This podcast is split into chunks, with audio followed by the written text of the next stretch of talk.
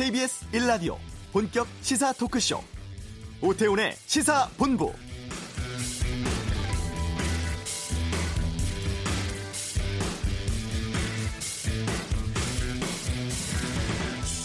일본이 우리나라를 백색 국가에서 제외할 것인지에 대해서 내일 결정을 합니다. 이를 하루 앞두고 조금 전 태국 방콕에서 한일 외교장관 간의 회담이 있었는데요. 아세안 지역 안보 포럼 외교장관 회의 참석을 계기로 강경화 장관이 고노다로 일본 외무상과 가진 마지막 담판이었습니다. 한일 양국의 입장차가 큰 상황이기에 하지만 또 어렵게 열린 회담인 만큼 양국 관계의 파국을 막을 수 있는 외교적 해결의 돌파구가 이루어질지 주목되었습니다만 어떤 결과 나왔는지는 잠시 뒤에 확인을 해보도록 하겠습니다. 이게 끝은 아니고요. 한미일 3국 외교장관 회담이 예정되어 있습니다. 한일 갈등에 대해서 미국도 우려스럽게 보고 있다고 하는데 양국 간 갈등 상황에 대해서 폼페이오 국무장관 어떤 중재안 내놓을지 관심 모아지고 있습니다. 오태훈의 시사본부 일본 수출 규제 조치가 한 달째 맞고 있습니다. 현 상황을 이 상황을 일본 언론과 여론은 어떻게 보고 있을지 잠시 이슈에서 일본 현지 상황 직접 들어보도록 하겠습니다. 오늘 8월의 첫날입니다. 오늘 목요 시음회 주제는 휴가로 정해봤습니다. KBS 라디오 오태훈의 시사본부 지금 시작합니다.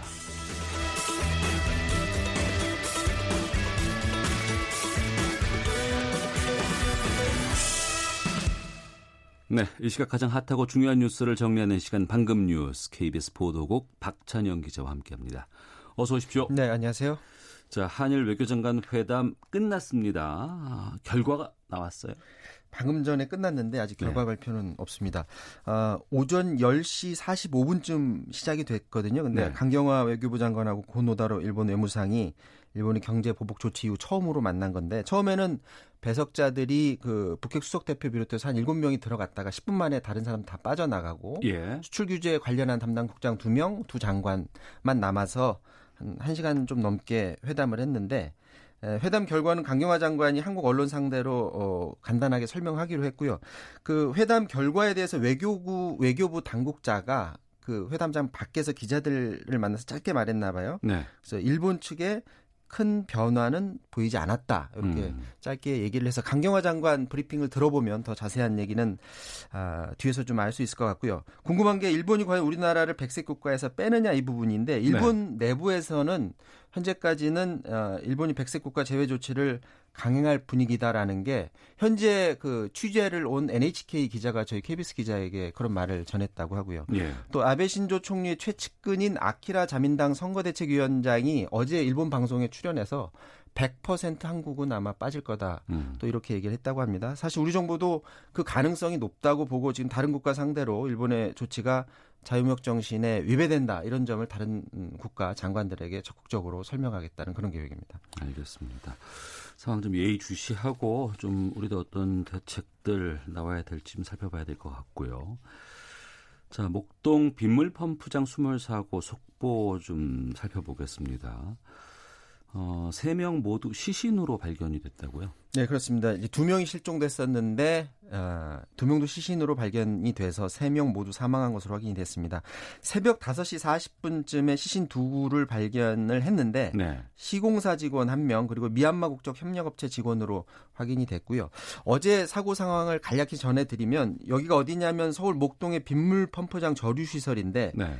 비가 많이 오면 빗물을 모아놨다가 안양천으로 이제 흘려 보내려고 만든 겁니다. 이게 양천구에 상습 침수 구역이 있어서 비만 많이 오면 이곳이 뉴스에 많이 등장하거든요. 그래서 하수구 밑에 아, 우수구 밑에 거대한 배수 시설을 만들어서 비가 많이 오면 침수 피해를 줄이도록 이렇게 설계를 해놓은 겁니다. 그걸 최근에 완공을 했던 거고 시험 가동을 해서 좀 테스트를 해서 잘 작동을 되는지 그런 시범 운전 기간이었습니다. 그런데 상황이 어제 아침 7시 10분부터 발생을 합니다.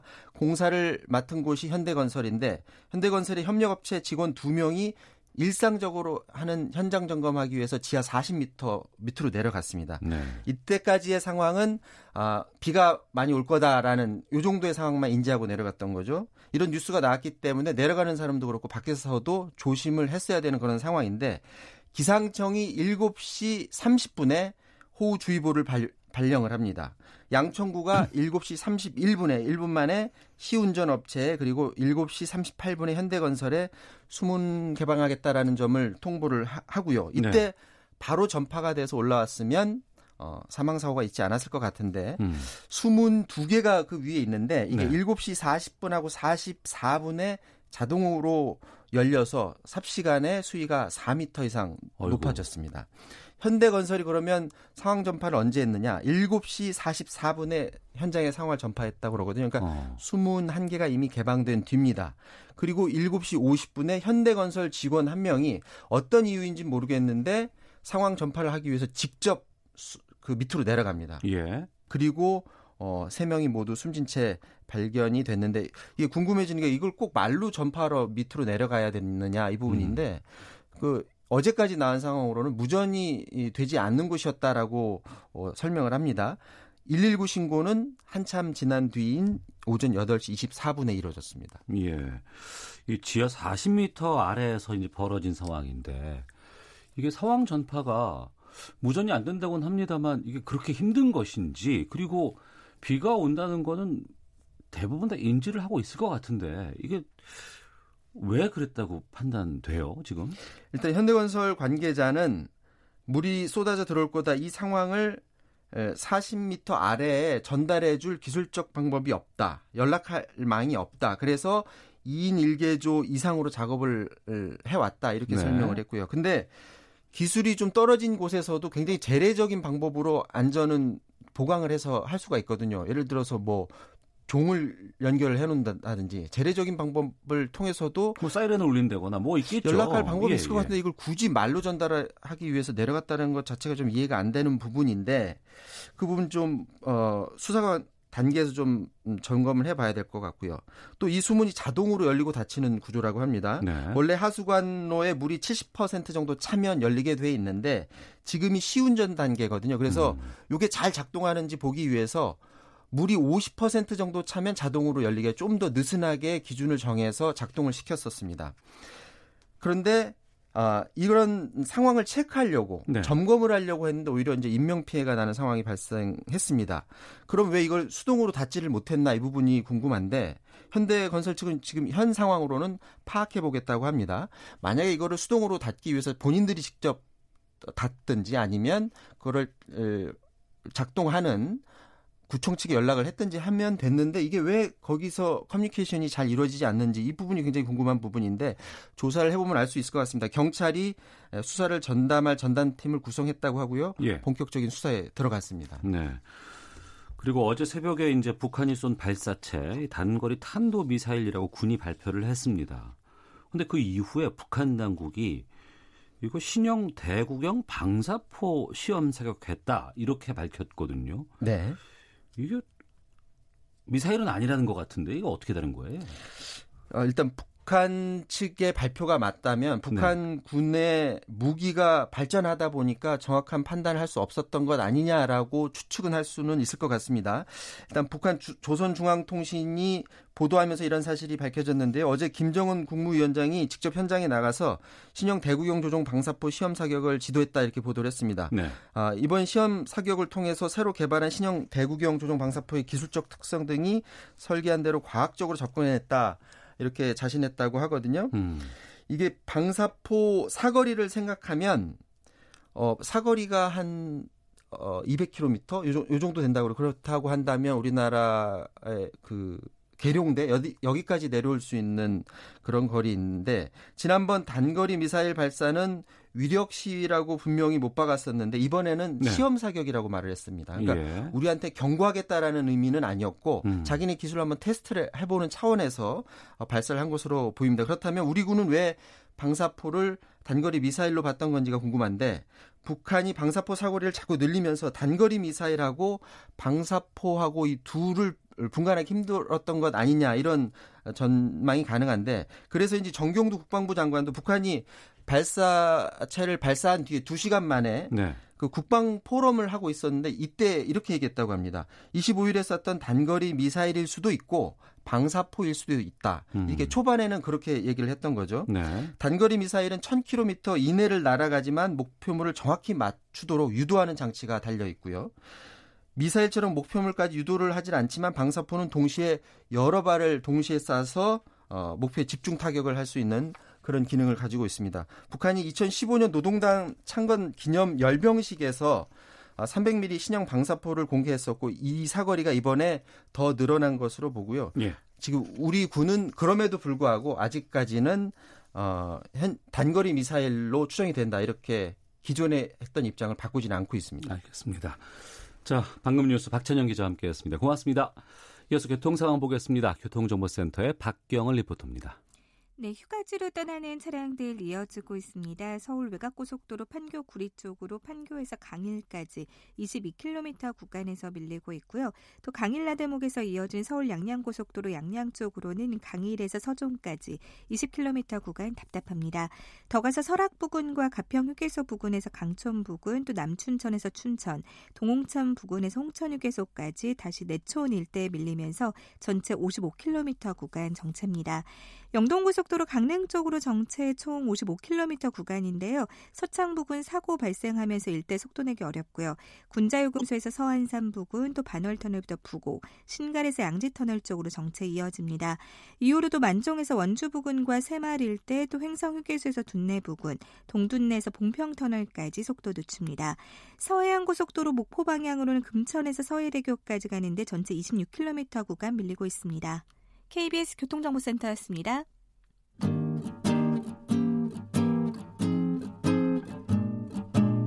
KBS 1라디오 오태훈의 시사본부 여러분의 참여로 더욱 풍성해집니다. 방송에 참여하고 싶으신 분은 문자 9730번으로 의견 보내주세요. 짧은 문자는 50원, 긴 문자는 100원의 정보 이용료가 붙습니다. 애플리케이션 콩과 마이케이는 무료고요. 시사본부는 팟캐스트와 콩, KBS 홈페이지를 통해 언제나 다시 들으실 수 있습니다. 많은 참여 부탁드려요. 네, 일본의 수출 규제 사태에 대해서 일본 언론은 이 상황을 어떻게 보도를 하고 일본의 여론은 어떻게 보고 있을지 궁금합니다. 아, 제일 한국 언론인이십니다. JP뉴스의 유재순 대표 연결해서 상황 살펴보도록 하겠습니다. 나와 계시죠? 네, 안녕하세요. 유재순입니다. 네. 먼저 그 일본 정부가 수출 규제 비롯해서 지금 우리나라에 상당히 각을 세우는 상황인데 네. 일본 언론들 지금 어떻게 보도를 하고 있습니까? 네, 근데 그 일본 언론의 같은 경우는 좀 전후가 필요합니다. 네. 지난 7월 1일 날 처음 반도체 세 가지 부품 규제 조치를 했지 않습니까? 네. 그때는 아베 정부의 정책에 따라서 일본 언론들도 음. 지지까지는 아니지만 동조하는 논조를 보였었거든요. 아 반도체 그런... 소재에 대해서 규제하는 것에서는 동조의 의... 상황이 좀 많이 있었고. 네, 그렇습니다. 그러니까 적극적으로 지지 성향은 아니지만 동조하는 그 논조를 보였던 게 사실이고요. 네. 그렇지만 지난 중순경 이후부터는 한국 음. 정부도 크게 반발하고 또 한국 국민도 불매 운동을 하는 등 격하게 반응을 하자 조금씩 그 다른 논조를 보이고 있습니다. 그리고 현재는 어 이대로 가다가는 안 된다. 어. 그리고 진보 언론 매체죠. 네. 아사히, 마이니치, 도쿄 신문 같은 그 신문에서는 음. 이대로 가다가는 안 되고 한 일본도 자제를 하고 한국도 일본이 원하는 제3국 중재죠. 네. 응해야 된다라고 보도를 하고 있고 특히 그 주목할 만한 것은 한계 신문 계열의 그 후지 텔레비전이 있지 않습니까? 네. 후지 텔레비전 같은 경우는 아베 정부의 대변 방송사라고 칭할 정도로 극우 성향을 보이는 방송사인데요. 네. 후지 텔레비전 에서조차도 음. 이대로 가다가는 안 되고 그리고 하, 일본의 피해가 지금 발생하고 있다. 아. 이제는 화해를 해야 되지 않겠느냐라는 어, 논조를 그 보이고 있습니다. 그런 논조의 변화가 보인다고 하면 일본 여론도 좀 변화가 있습니까? 어, 일본 여론 같은 경우는 크게 변화되는 것은 없고요. 예. 원래 일본 국민들은 이 건에 대해서 이 음. 반도체 규제 조치에 대해서 그렇게 큰 관심을 보이진 않고 있어요. 네. 반응을 보이고 있는 것은 다만 음. 한국 정부나 한국 국민들이 크게 반발해서 경제 보복 조치에 대해서 불매 운동 등 반일 운동을 하고 있다라는 음. 정도의 관심을 보이고 있습니다. 네, 일본 여론은 큰 관심이 있는 상황은 아니고. 네, 그렇습니다. 아, 지금 우리나라에서는 상당히 이 여기에 대한 뭐 보도도 많이 나오고 있고 또 상당히 네. 그 여론도 관심이 집중돼 있는 상황입니다. 우리가 일본의 뭐 실무대 회담도 요구를 하고 있고 지금 국회에서 이제 방일단 조직해서 일본 방문하기도 했거든요. 좀 네, 적극적으로 네, 사태 해결에 나서는 상황인데 네. 근데 여기에 대해서 일본 정부가 좀 우리와 만나는 것도 꺼려하고 잘 접촉도 안 하고 있는 상황인데 이런 일본 정부의 대응에 대해서 일본 내부에서는 지금 어떻게 평가를 하고 있습니까? 그것도 두 가지로 나뉘는데요. 네. 어차피 아베 정부는 이미 작정하고 시작한 일이기 때문에 음. 하루아침에 끝날 일은 아니고요. 그리고 당장 악수하자고 손을 내미는 것도 일본 정부 입장에서는 상당히 곤혹스러울 것 같습니다. 네. 왜 그러냐면 좀 전에 말씀드렸다시피 작정하고 시작했던 일이기 때문에 음. 자기네들이 그 일본 정부가 원하는 답안을 얻지 않으면 네. 쉽게 물러날 것 같지는 않고요. 음. 그 답안이라는 것이 지난 작년에 판결을 냈던 대법원 판결이지 않습니까? 예. 그 대법원 판결은 그 원고단 측이 신일본 제철 그 한국 내 자산에 대해서 경매 조치를 그 했지 않습니까? 네. 그거를 취소한다든가 아니면 취소하지 않더라도 한국 정부가 국내에서 음. 한국 국내에서 해결하는 걸 원하고 있거든요. 네. 그래서 실질적으로는 한국 친일본 제철이 피해를 입지 않는 그런 답을 원하고 있기 때문에 어느 쪽도 물러설 수 없는 양보할 수 없는 그런 상황이기 때문에 일본 정부도 한국 국회의원단이 네. 일본을 방문했지만 예. 그렇게 쉽게 에, 양보를 한다든가 아니면 화해 우리의 화해 악수에 쉽게 응할 수는 없을 것 같습니다. 음. 아베 정권 차원에서 뭐 그렇다고 하고 또 정치적으로 그렇게 푼다곤 하지만 이게 또 경제 문제와 연결도 있지 않습니까? 네. 특히 그 반도체 소재를 우리나라 기업으로 수출하는 그 일본 기업들 예. 이쪽에는 좀 피해가 클 것 같은데 언론에서 이런 일본 기업들의 문제를 다루고 있지는 않나요? 다루고 있는데 그 크게 다루지를 못하고 있는 것이요. 예. 크게 안 다루는 거하고 다루지 못하는 거하고는 다르지 않습니까? 예. 그런데 일본 언론 같은 경우는 다루지 못하고 있어요. 왜 그러느냐 하면 일단 아베 정부가 해당되는 반도체 업체에게 예. 침묵을 지키도록 조치를 해놨기 때문에 아. 어느 코멘트도 할 수가 없습니다. 지금 상황에서는. 예. 그렇기 때문에 구체적으로 예를 들어서 우리나라의 정경련에 해당하는 경단련회 쪽에서조차도 음. 반도체 부품 규제 조치를 지지하기 때문에 음. 우리는 거기에 대해서 가타부타 뭐라고 얘기할 수가 없다. 그냥 아베 정책에 따를 뿐이다라는 그 정도 선에서만 얘기할 뿐이지 구체적으로 우리가 수출을 하지 못하고 있기 때문에 어느 정도 더더구나 액수까지는 얘기할 수 없는 상황이고요. 그러니까 아베 정부에서 관리하고 있다는 느낌이 드네요. 그러니까 관리라기보다는 압력이죠. 어. 알겠습니다. 관리는 굉장히 점잖은 표현이고요. 예, 예. 아베 정부에서 압력을 가해서 예. 지금 아무 얘기들 못 하고 있는 상황입니다. 예. 자, 일본 쪽의 상황 또 언론이라든가 시민들의 반응 그 JP 뉴스 유재순 대표 연결해서 듣고 있는데요. 그 그러면 그 지금 우리나라에서 네. 벌어지고 있는 일본 제품 불매 운동 있지 않습니까? 네. 여기에 대해서는 좀 반응이 있어요? 유니크로가 매출이 줄어든다 그래서 자기네들한테 피해가 온다든가 예. 이 온다든가 없기 때문에 그다지 큰 반응이 없고요. 어. 반응이라기보다는 지금 호수에 가깝게 어, 아베 정부에 대해서 반응을 보이고 있는 게 예. 어, 여행 보이콧입니다. 예를 들어서 도쿄를 뺀 그 아오모리 중심으로 한 그 동북 지방 홋카이도 음. 그리고 오사카 아래 지역, 네. 규슈라든가 규마모, 구마모토라든가 오키나와라든가 그런 관광 명소들이 있지 않습니까? 백부라든가. 예, 예. 그런 지역 같은 경우는 지금 난리가 났습니다. 어. 왜 그러느냐 하면 지난 25일 신일본 철도의 사장이 후쿠오카에서 기자회견을 열었거든요. 아, 일본 그 철도 그, 사장이 기자회견 열었어요? 예. 예.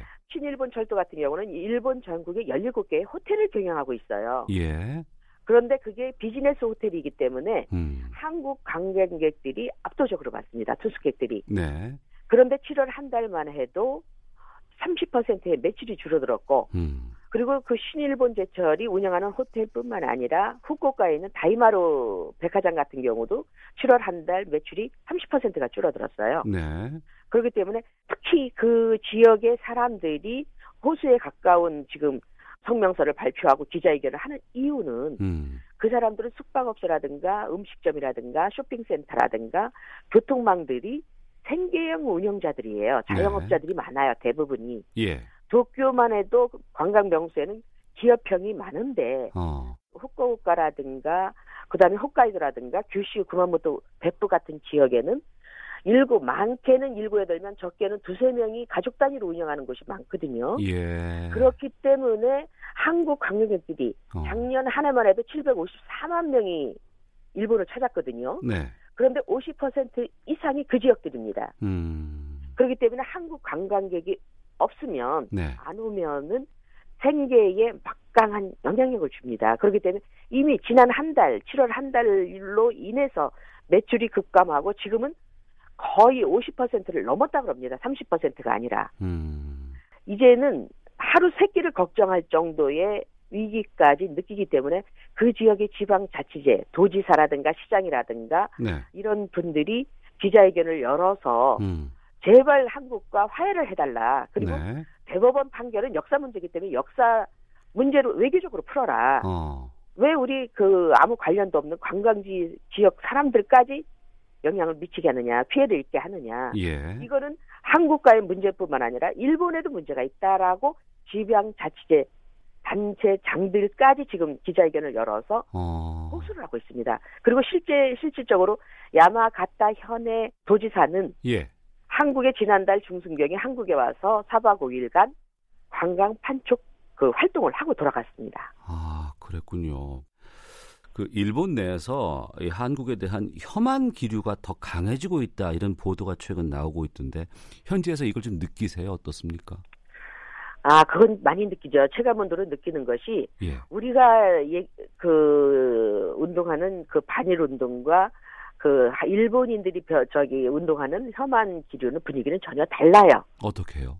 우리는 어떤 사안을 가지고 반응을 일으키는 거지 않습니까? 그렇죠. 실질적으로 일본인이 싫어서 일본인이 미워서가 아니라 예. 일본 정부가 나쁜 정책을 우리한테 말도 안 되는 정책을 하기 때문에 음. 우리가 그 반사적으로 반일을 감정을 나타내는 표현하는 것뿐이지. 네. 그렇지만 일본인의 혐한은 사람 자체를 싫어해요. 어.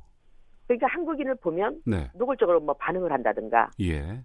물론 대다수가 그런 건 아니지만 예. 일부 일본인들이 반응을 한다고 할때 어. 실질적으로 증오감을 나타내요. 그렇기 예. 때문에 차원이 다릅니다. 예. 그리고 굉장히 위험하고요. 어. 근데 아직은 그렇게 극히 일부분만이 행동으로 나타내고 표현을 하고 있지만 예. 인터넷상에서는 굉장히 격한 반응을 나타내고 있고요. 어. 실제로 SNS 상에서도 뭐 한국인에 대해서 어떤 조치를 해야 되지 않냐, 다 내쫓아야 되지 않겠느냐. 예. 그리고 단체로 행동으로 나서야 되지 않겠느냐라고 선동을 하고 있는 우익 단체들이 있기도 합니다. 그들이 주장하는 그 혐한의 그 네. 한국에 대한 증오의 기전은 어디에서 나오는 거예요? 어, 물론 역사 문제죠. 예. 예를 들어서 저희들 같은 경우는 이제 수상이 바뀔 때마다 딴소리 하지 않습니까? 그 36년간 식민지 시대에 대해서 네. 사실은 이제 딴 얘기를 자꾸 하니까 우리도 물론 일본 정부가 그 수상도 그렇고 다마 고모도 고노다마 발표도 그렇고 무라야마 수상 때도 그렇고 사과를 한 건 사실이에요. 음. 그런데 일본인 입장에서는 그구들 입장에서는 왜 니네들 정권이 바뀔 때마다 한국인들은 자꾸 사과하라고 하느냐. 음. 근데 우리들 입장은 꼭 수상이 수상이라든가 뭐 어떤 해당 그 정치인들이 사과를 하면 그 다음에는 꼭 아니다. 그리고 나쁘다라고 얘기를 하고 있지 않습니까? 네. 그러니까 우리는 그 진위에 대해서 진심에 대해서 의심을 할 수밖에 없고 음. 그 사과를 하고 하라고 하는 그 요구에 대해서 이유가 그 있는데 반드시 네. 그런데 일본인들은 하나만 보는 거죠 결과만 음. 왜 자꾸 니네들은 당신들은 그 일본 정치권에 대해서 정, 정부에 대해서 사과를 하느냐고 하느냐. 그 부분이 하느냐. 혐한의 예, 예, 원인이다. 예, 예, 원인이 되고 있고요. 거기에 또 동조하고 있는 일부 일본 국민들 같은 경우에는 그냥 반하늘 넘어서 혐한입니다. 그러니까 네, 네. 헤이트 스피치가 지금 법적으로 어, 규제가 되고 있지만 예. 인터넷상에서는 규제하기 어렵기 때문에 그대로 노출되고 있는 상황입니다. 예. 한일 간의 이러한 분위기가 특히나 그 일본에 계신 우리 동포들, 한국인들에게는 네. 상당히 좀 불편하지 않을까 생각이 드는데 어떻게 반응하실지 저희들은 지금 눈치만 보고 있는 거고요. 한마디로 어. 관망 자세를 취할 수밖에 없는 게 예. 일본에서 저희들처럼 20몇 년간 살고 있는 사람은 일본 전, 정부의 그 행정 조치를 따라야 되잖아요. 예. 물론 반도체 수출 규제 조치라든가 백색 국가 해제 같은 경우는 저희들이 실질적으로 그 체감되는 그런 정책이 아니지만 네. 지금 비자 문제만 해도 옛날에 한 달 안에 그 나오던 것이 연장이 되던 것이 지금 석 달이 돼도 안 나오는 사람이 지금 비일비재합니다. 아 그래요? 예. 어. 그래서 눈에 보이지 않게 암암리의 그런 규제가 지금 조치를 당하고 있는 상황이기 때문에 그래도 아무 소리 하지 못하고 있는 것이 만약에 어떤 반응을 보인다 한국인들이 예. 일본 정부에 대해서 노골적으로 뭐 불매 운동을 한다든가 어. 반일 운동을 한다든가 이러면 일본 내에서 그쪽에서는 행정적으로 조치를 하기 때문에 그렇겠네요. 그러면 일본에 살지 못하고 일본을 나가야 돼요. 어. 그러면 그 저희들도 생계에 크게 영향을 절대적으로 미치기 때문에 나 일본을 나가느냐 살지 않고 한국으로 본국으로 귀국을 하느냐 마느냐 음. 하는 그런 기로에 있기 때문에 네. 지금 뭐라고 말할 수 있는 입장들이 되게 못 뛰고요. 그리고 자영업자들이 많지 않습니까? 한국인들도. 음. 그러기 때문에 그냥 침묵 상태를 유지하고 있는 것 뿐이고 심정적으로는 물론 한국인이니까 한국 정부의 조치에 또 한국인의 그 불매 운동이라든가 이런 데에 그 적극적으로 동참을 하고 있죠. 심적으로는. 알겠습니다. 자, 여기까지 말씀 듣겠습니다. 고맙습니다. 네, 고맙습니다. 네, 일본 제일 한국 언론인입니다. JP 뉴스의 유재순 대표였습니다. 헤드라인 뉴스입니다.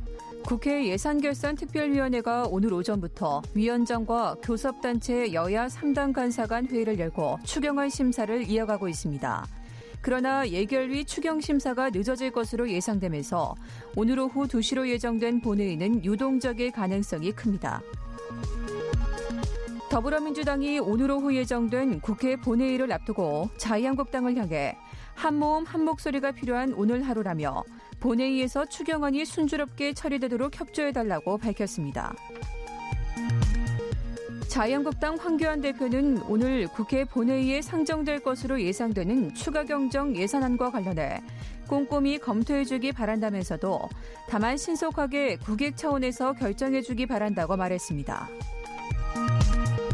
국회 방일의원단으로 일본 도쿄를 방문 중인 김진표 더불어민주당 의원이 일본 의원들을 만나 화이트리스트 배제 조치를 철회할 수 없다면 일단 광복절인 8월 15일 이후로 미뤄야 한다고 요청한 것으로 파악됐습니다.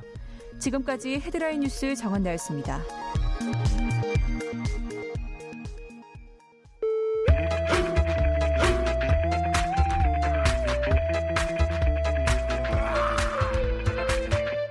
오태우래 시사 본부.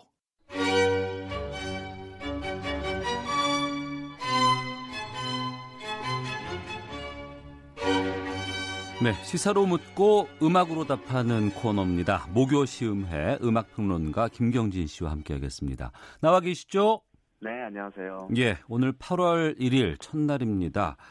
이 시기에 이제 여름 휴가 집중되는 시기고 올해 여름 성수기 인천국제공항 이용객이 역대 최다를 경신할 것으로 전망되기도 합니다. 날짜로는 오는 일요일 8월 4일이 가장 많이 아, 붐빌 것 같다고 하는데 혹시 휴가 다녀오셨어요? 아 저는 성수기는 웬만하면 피하는 편이라서 예. 예. 가을로 지금 잡아놓고 있습니다. 아 북적한 시기를 좀 피해서 좀 선선할 때 네. 다녀오시는 그런 주의시군요. 네. 오늘 목요 시음의 휴가로 주제를 정해봤습니다. 사실 여름 음악 참 많이 듣고 여행 갈 때, 휴가 떠날 때 막 시원한 음악들 많이 우리가 듣곤 하는데 예전에 저는 네. 쿨 음악 참 좋아했었거든요. 네. 오늘 어떤 음악들 좀 들어볼까요, 저희가? 네, 그, 뭐, 쿨 말씀하셨죠. 뭐, 해변의 여인 저도 참 좋아했던 노래인데, 어, 여름 하면은 굉장히 많은 음악들이 떠오릅니다. 그리고 여름을 테마로 한 또는 휴가를 테마로 한 노래들도 아주 많이 있죠. 어, 오늘 첫 곡으로 준비한 곡은 그 여름이면 지금도 뭐 곳곳에서 들을 수 있는 곡 중에 하나입니다. 비치보이스의 서핑 USA라는 곡입니다. 바로 이 곡이 나오지 않을까 네. 싶기도 했는데 이 곡 상당히 네. 오래된 곡 아닌가요? 그렇죠. 이게 1963년에 발표된 곡이니까 뭐 벌써 지금 50한 6년 음. 정도 된 곡이죠. 원래 이 Surfin' USA라는 곡은 어 척베리가 부르고 쓰고 노래했던 Sweet Little 16이라는 58년 작품이 있어요. 이 곡의 멜로디에 이 비치보이스의 브라이언 윌슨이 가사를 바꿔서 어. 어 말하자면 리메이크한 곡이라고 할 수 있는데 예. 어 가사가 사실 굉장히 단순합니다. 그러니까 비치보이스 하면은 소위 그 surf music, 그 서핑하는 사람들이 즐겨 듣던 그 60년대 락큰롤 음악을 일컫는 말이죠. 이 surf music의 대, 명사로 이제 인기를 얻어왔었는데 음. 이 Surfin' USA의 가사를 듣다 보면 그냥 단순합니다. 서핑을 즐기는 이제 이런 내용인데다가 네. 캘리포니아를 비롯한 다양한 지역에 서핑하기 좋은 장소들이 쭉 나열이 돼 있어요. 어. 그래서 네, 서퍼들에게도 크게 이제 사랑을 받았던 그런 노래인데 처음 발표했을 때는 이게 척베리의 곡에 가사를 붙인 곡임에도 브라이언 윌슨 그 음, 이름으로 어, 발표가 됐었죠. 나중에 이제 다시 척베리에게로 돌아갔지만요. 예. 네. 자, 비치보이스의 Surfin' USA 오늘 휴가를 주제로 한 목요 시음의 첫 곡으로 준비를 했는데 듣고 계속해서 말씀 이어가도록 하겠습니다.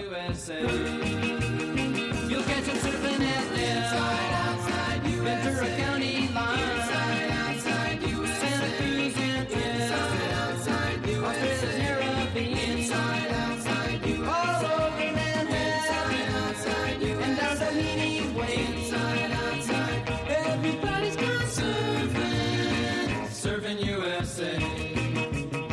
We'll all be planning out a route we're gonna take real soon. We're waxing down our surfboard. We can't wait for June. We'll all be gone for the summer. We're on safari to stay.